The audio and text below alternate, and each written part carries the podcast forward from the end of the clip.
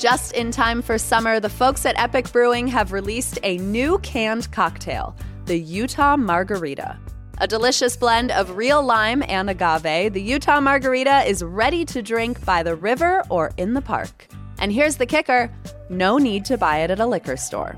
Pick up a six pack of Epic Brewing's Utah Margarita at any local Harmon's or Trader Joe's, or visit Epic Brewing on State Street in downtown Salt Lake City. The Ogden Music Festival is taking place May 31st through June 2nd at Fort Buenaventura in Ogden, Utah. The lineup includes Molly Tuttle and Golden Highway, Sarah Jarosz, Hayes Carll, Celisse, Say She She, Las Cafeteras, Pixie and the Partygrass Boys, and so much more. Other activities include on site camping, workshops, and a jam camp with headlining artists, yoga, and a kids zone. Kids 16 and under are free. Go to ofoam.org to book your tickets.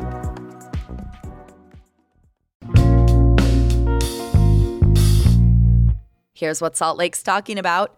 There have been two recent resignations from the Salt Lake City Planning Commission, and the most recent was accompanied by a very pointed letter addressed to Mayor Erin Mendenhall and Planning Director Nick Norris.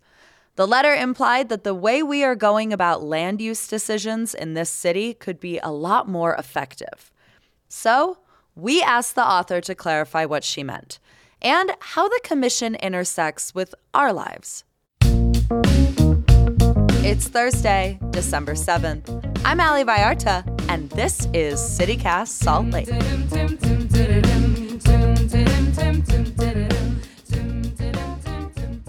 Andra Ghent, you're a finance professor at the University of Utah who recently resigned from Salt Lake City's Planning Commission. Now, in your resignation letter, you said you were, and this is a quote, unable to make a positive difference for the city, the region, or the state as a commissioner. So I want to know what specific goals did you want to accomplish when you joined the commission? That's a great question, Ali. Uh, thanks so much for having me on the show. I think I wanted to nudge the city towards a little bit more density because I was concerned about our air quality and affordability and walkability. So I moved here from North Carolina and I felt like there wasn't a lot of opportunity for that to become a walkable city. The nice mm-hmm. thing about Salt Lake is the wide streets. We have lots of opportunities to sort of use that space more wisely. So that was sort of, I think, the goal when I joined the commission. That said, mm-hmm. I was also just curious to learn more. Uh, I didn't know exactly how commissions worked, and I wanted to get more hands on experience with the planning process. I'm an urban economist, and we study land use regulation at sort of a, a higher level, but the practical day to day stuff was something I really wanted to get experience on. So I, I learned a lot about that, and I felt like I wasn't learning anymore. And then in terms of nudging it in a direction that I thought would improve our air quality and walkability, I didn't feel like I was able to do that. I'm interested to hear that you were feeling frustrated on the commission because it does feel like recently like there were some big hits during your time there. I mean, banning Sugar House drive-throughs is something Building Salt Lake has ostensibly credited you with. That feels big for that neighborhood. Removing some of the red tape around accessory dwelling units or like mother-in-law sort of units in currently single-family zone neighborhoods. Uh, Do you feel so like much. I guess like I mean on the margin, you know, there's uh you know, obviously my fellow planning commissioners were a big part of both of those changes as well. You know, I have felt a little bit like we've had several resignations on the planning commission in the, in the last several months, and I, I did feel like the changing of the guard kind of was away from that sort of direction. And so I think that sort of concerned me is the commissioners that left sort of had a little more background in in real estate. And then i think that we also had the new commissioners seemed to be really car centric and so that was sort of part of my my concern. So i felt like kind of early on yeah i felt like we were having some successes. And then we seemed to be uh, the changing of the guard seemed to be a little less open to that. Yeah. How would you characterize the relationship between like the planning commission and like the day-to-day life of a salt laker Because I think there's a disconnect there. There is a disconnect between who is on the commission and particularly who participates in the process overall, not just who is a commissioner. but who actually engages deeply with the process? And that, um, you know, as you know, our median age is about 34. Is that, am, am I getting that stat right? We're about 52% renters. You know, about 20% of our population is Latino. If you go to a planning commission meeting, you would think that like the median age is 64.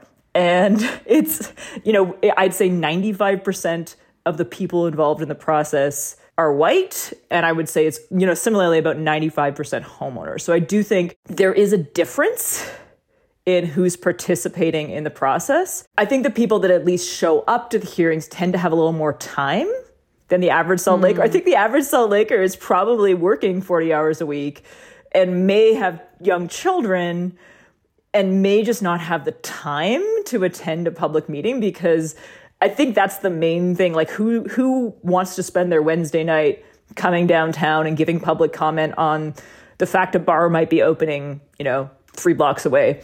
It, it seems to be selected. Well, you have managed to give the most compelling example because that's the one I think I would show up for. like some of the other stuff, like these are hours. I mean, it is my job to pay attention to this stuff and like these are hours and hours long meetings. Like they are a slog. Yeah. I thought it was interesting in your letter that you said that there's basically too much public comment and that the public comment ends up being about things that the commission has no control over. How can we get better public comment? Yeah. Okay. So I, I want to distinguish something that I don't think most Salt Lakers will understand. The job of the Planning Commission, one is they make decisions about what we call administrative matters.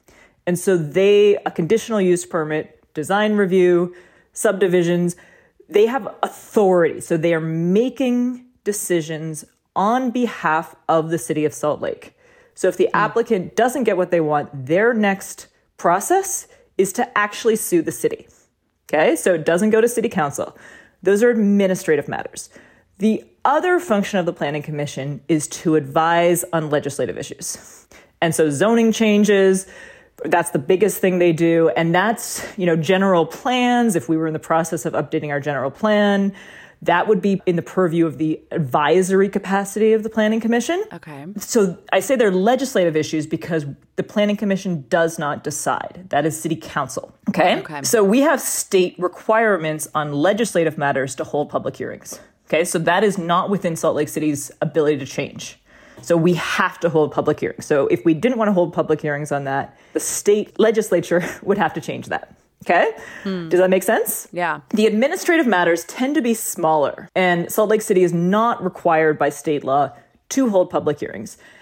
I think where there was a lot of confusion with the public is the typical thing we'd see is we would get a request to go through a design review because the home builder wanted another like five feet of height. They were already entitled to, let's say, 50 feet, and they had to go through design review if they wanted another five feet. So typically, the situation is that this parcel of land is already zoned for multifamily buildings. That's not what the hearing is about. The, hearing is not about whether it should be zoned for a multifamily building. That's already set. Okay, that's already in the hmm. zoning our job as a planning commissioner is to compare like what's the absolute worst thing they could build by right with what they're proposing. So the job of the applicant is like, let me tell you what I could build by right, and then let me tell you what I'm proposing. And typically they're going to argue that what they're proposing, the five feet of extra height, well, it's not what they can build by right it's better than what they could, and therefore we should approve it. Sounds like a courtroom. It is, so, yes, actually, I think that's a very important distinction is that, again, on these administrative matters, we are the ones deciding. And so it is very important to be careful about it, right? Because the city doesn't want to get sued. And like the last thing you want as a planning commission is to get sued, right? This is like you're just creating problems for the city at that point. So, yeah, it, it is legalistic, these administrative matters and you probably followed the Kum & Go situation, right? Where we were up yeah. against really big stakes, right? This is a corporation with a lot of money and they're going to fight it tooth and nail. So they are going to go, they're going to throw the book legally at us as a city. And you're talking about the the Kum & Go that was planned for the what is that the southwest corner of Sugar House Park. Yes, the Sizzler the site. people of Sugar House were not fond of that, and I'm sure your inbox was flooded. Uh, yeah, my inbox was not personally, but we did get, I think, something, it was something like 500 pages of public comment. This is actually a good example. So, in zoning, there are permitted uses and then there are conditional uses. A gas station was a conditional use, not a permitted use. What a conditional use means is that if they can mitigate potential adverse effects, we have to approve it, more or less, as a planning commission. So hmm. our job was to figure out is it possible for the Kum & Go to mitigate the potential adverse effects? And they're very specific what those adverse effects can be.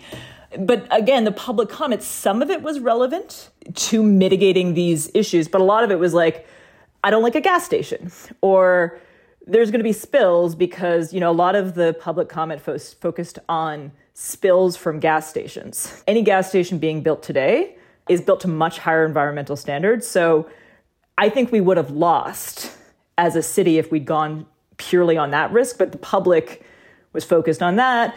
So anyway, that's that's sort of the these are the administrative matters. So getting back to the like what how much time is spent on public comment and is it useful? I think you know it's good to educate the public a little bit more on land use and, and what is within the purview of the planning commission. But I think a lot of times people were just frustrated with things in the city.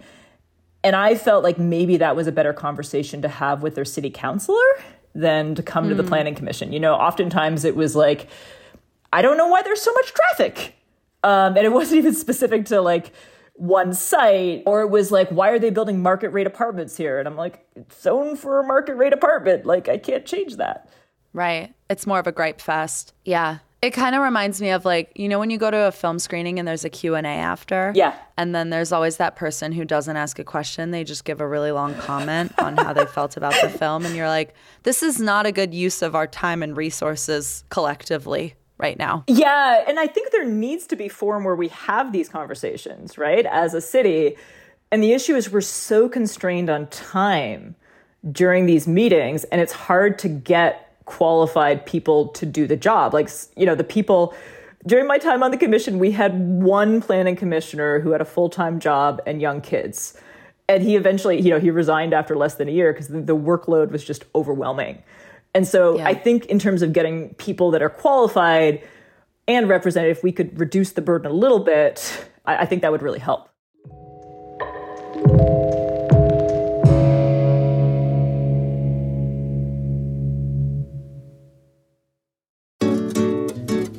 The Living Traditions Festival is back in downtown Salt Lake City, May 17th through 19th. And this is when I come alive.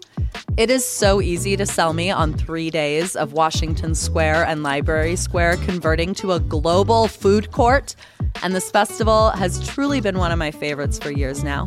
Living Traditions convenes the diversity of artistic traditions, food heritage, music, and art from the many cultures that have made Utah their home. You can expect everything from live music and dance to hands on workshops, a little shopping, Sundance film screenings, and Bohemian Brewery. There is something for the whole family, and it's free entry. Come celebrate all of the rich cultures that make up our community. Find more information on the festival and view the full program guide at livingtraditionsfestival.com or on Instagram and Facebook at SLC Living Trad. We talk a lot on this show about our city's crown jewels. What are the institutions that open doors in our community and regulate its pulse? I choose Salt Lake Community College, and it is a home for incredibly focused Salt Lakers. Nearly 80% of their students work while going to school, many full time jobs. If I could do college all over again, I would not be 33 and sitting on these damn student loans. And slick students aren't. 80% graduate with little to no student loan debt or save thousands knocking out credits before transferring to a four year institution. Every day, Salt Lake Community College is transforming lives and communities through education. If you want to learn something new, refine a trade, or pursue a higher degree for the first time, explore your options at slcc.edu. Study alongside hard workers, save precious money, and be one in a class of 19, not 100. Well, I want to talk about that because what I'm hearing you say is basically like what the Planning Commission needs is maybe not more authority, but more time to move quickly through some of these administrative items. Yes, absolutely. And more expertise because the stakes can be really high for some of these decisions, whether they are advising the city council on something like a, a plan or an administrative item.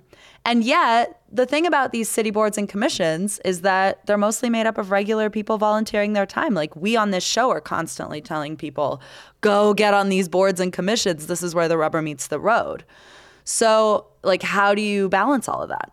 It's a great question. And I think it's not unique to Salt Lake, right? So I, I work on housing affordability. I teach a class on affordability, and the economists sort of identified that we've had a huge decrease in affordability in the last 40, 50 years. And a significant part of that is we've seen a huge increase in land use regulation at the same time. And I think some of it is the planning process. Every time it's discretionary, you add to costs. Every level of discretion. You also open the potential for corruption, right? Because anytime there's discretionary processes, what do I want to do as a developer? You know, at a minimum, I'm going to try to engage with my elected officials because they have decisions. The more by right development you have, the less time it takes to build a project, the lower the rents are going to be. And then you also open it up to more parties. So instead of having to be a really well connected developer, maybe somebody who doesn't have the connections in that city has a chance. I think the level of public discretion doesn't serve the goal of affordability, and I'm not sure. I'm not sure what we get out of it. I'm not sure people are really happier with the outcome, and we know it's hurting affordability. So, my interpretation of what you're saying is we should be less precious.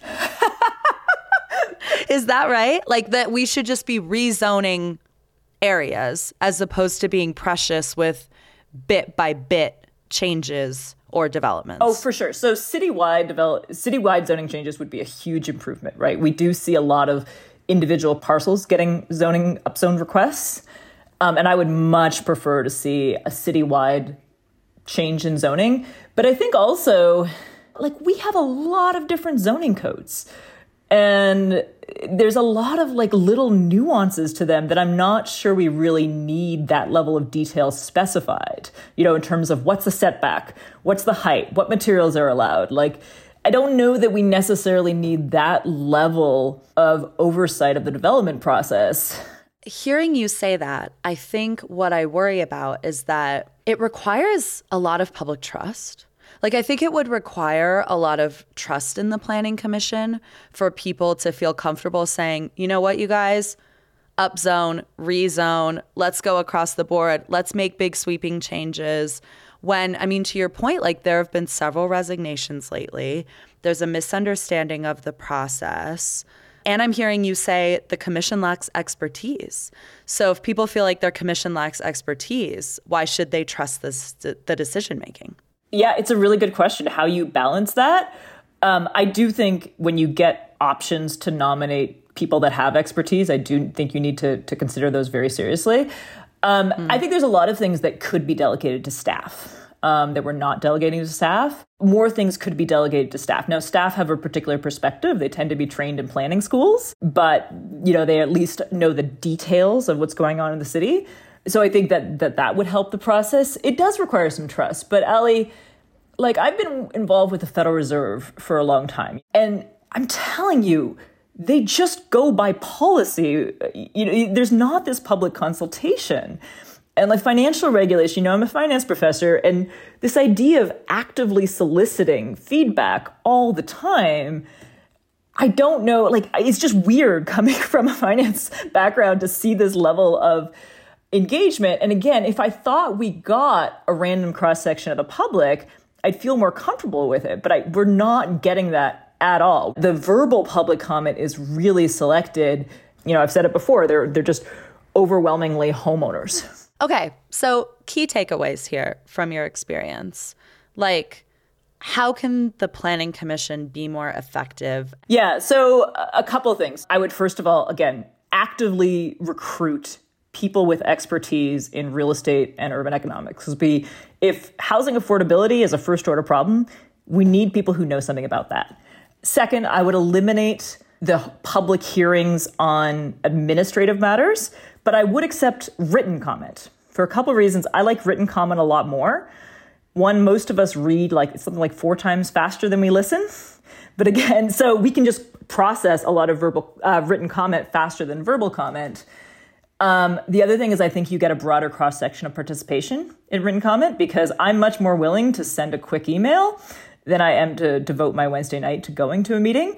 I also think that planning commissioners have more time to reflect on written comment before the meeting. I would also try to, in, in the interest of getting a broader set of people that can participate in planning commission meetings i would try to adjourn you know target 8.30 as an end time or 9 p.m because then you can get people who have full-time jobs and kids you know who can participate. It's still hard but i think that gives a broader option if you have some end time. Um, and i think there's not an open business item right now on the planning commission agendas in salt lake in part because we're spending so much time on verbal comment that we might not have time for, but it also sort of limits the power of planning commissioners when you can't say, hey, can we consider, you know, this same change to the zoning? Because the planning commission is one of the bodies that can initiate zoning changes citywide, like we did in the Sugar House example. Hmm. Okay. So it's like so much time is spent on review that there's less time for brainstorming. Exactly. So much time is spent on like little items that there's no opportunity to make like bigger changes. Well, I mean, your resignation letter was pretty spicy by planning commission standards. And there are multiple openings on the commission now as you mentioned, like there have been a number of resignations. Would you recommend people apply after your experience? Uh, yes, I would especially recommend your listeners, Ali. Um, no, in all seriousness, um, I learned a lot through the process. I also made friends. And I feel like it, I would ask both the planning director and the current chair of the commission, you know, what changes, you know, what do you see as the role of a commissioner and, and sort of see if you can feel like it would be a good use of your time. But yeah, we desperately need people who are seriously interested in urban issues engaged in this. So, and again, I learned a lot and I'm not regretful at all. Um, yes, my letter was pointed. Uh, pointed, spicy. I, I felt scathing was a strong term, but I, would say pointed.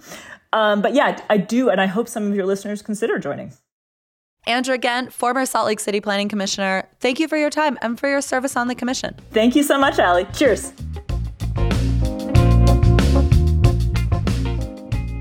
It seems only fair to ask SLC's planning director, Nick Norris, for his thoughts here.